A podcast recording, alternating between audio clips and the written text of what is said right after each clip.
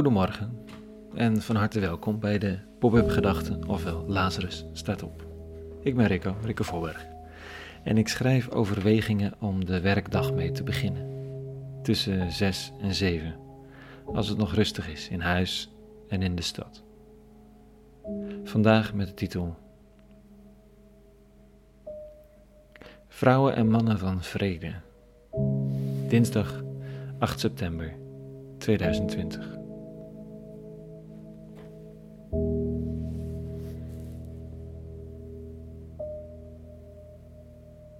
In de jaren dat ik leef, nu zo'n 39, eh, is het bij mijn weten nog nooit zo onrustig en onzeker geweest in het leven. De combinatie van politieke strijd, klimaatdreiging, corona, groeiende ongelijkheid en een moeilijk maatschappelijk debat. Het wordt er niet eenvoudiger op. Je zou ook kunnen zeggen dat er in mijn leven er 38 jaren waren waarin er geoefend kon worden waarin in redelijk rustig vaarwater de waardes van het leven gevormd konden worden. Zodat nu het erop aankomt, aan het licht zal komen uit wat voor hout je gesneden bent. Niet om stoer te gaan zitten doen, hè, dat je leven het verschil zal maken. Maar welke waarden uit opvoeding, onderwijs, studie, werk, vriendschap zijn nu meer nodig dan ooit? Een belangrijk pacifistisch theoloog zei ooit: Vrede is niet de afwezigheid van oorlog. De toestand waarin er geen oorlog is, dat is een wapenstilstand. Waarin je de tijd hebt om te oefenen wat het betekent om vrede te brengen. Zodat, als de oorlog uitbreekt, je weet wat je te doen staat. Je hebt geoefend. Nu kun je vrede brengen. Daar ligt de taak voor jou en mij: vrede brengen. God, er zijn duizenden manieren om die taak te verwoorden. Maar dit is een van de verwoordingen. En vanmorgen staat die centraal. Vrede brengen. En de eeuwige heeft zichzelf verbonden aan die belofte. Hij, zij, het, het de eeuwige komt vrede brengen. Al is de vraag wat voor vrede. Hoe zit dat? Vanochtend zegt de profeet Micha dit. Daarom zal de Heer hen niet langer overlaten aan hun lot, niet langer overlaten aan hun lot dan tot de tijd dat de moeder haar kind gebaard heeft. In veiligheid zullen zij wonen, omdat zijn macht zal reiken tot aan de uiteinden der aarde. Hij zal een man van vrede zijn.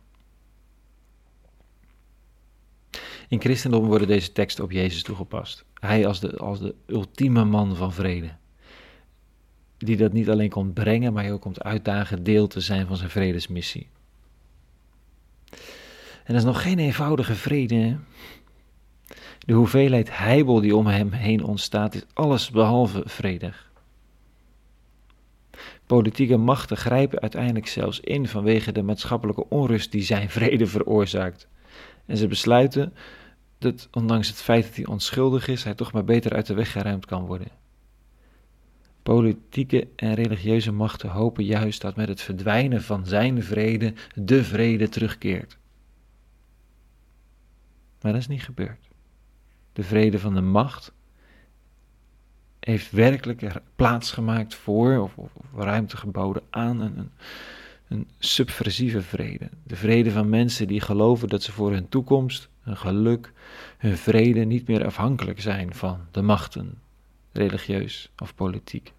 Dat hun lot niet langer in handen van mensen ligt, of van systemen en procedures, maar dat ze vrij zijn geliefd. Uitgedaagd om zelf het heft in handen te nemen en lief te hebben dwars door alle tegenstrijdigheden en strijdende partijen heen. Goed, vrede, maar, maar, maar vrede met wie en wat? Wel, vrede met de eeuwige. Voor ieder die erkent dat hij of zij faalt in zijn streven om een goed mens te zijn. Om dan vervolgens niet uit schuldgevoel of angst muren te bouwen, anderen buiten te sluiten, religieuze of politieke systemen in te richten, maar eenvoudigweg erkennen, je vergeven weten en aan de slag zijn om te doen wat de ander nodig heeft. Vrede met de eeuwige en met de ander, zonder tussenkomst van derde. En daar werden de machten niet zo gelukkig van. Daarom werd de man van vrede geëxecuteerd. Maar het was al te laat. De vrede was al geplant en groeit en bloeit nog steeds als een soort mosterdzaad onkruid overal. Het is een onzekere wereld. Niemand weet hoe het verder moet en hoe het verder zal gaan.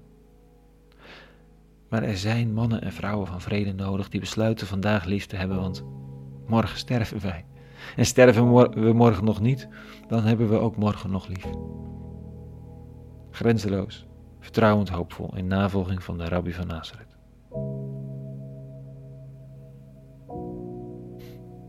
Tot zover vanochtend. Een hele goede dinsdag gewenst. En vrede voor de ziel en voor degene om je heen. En alle goeds.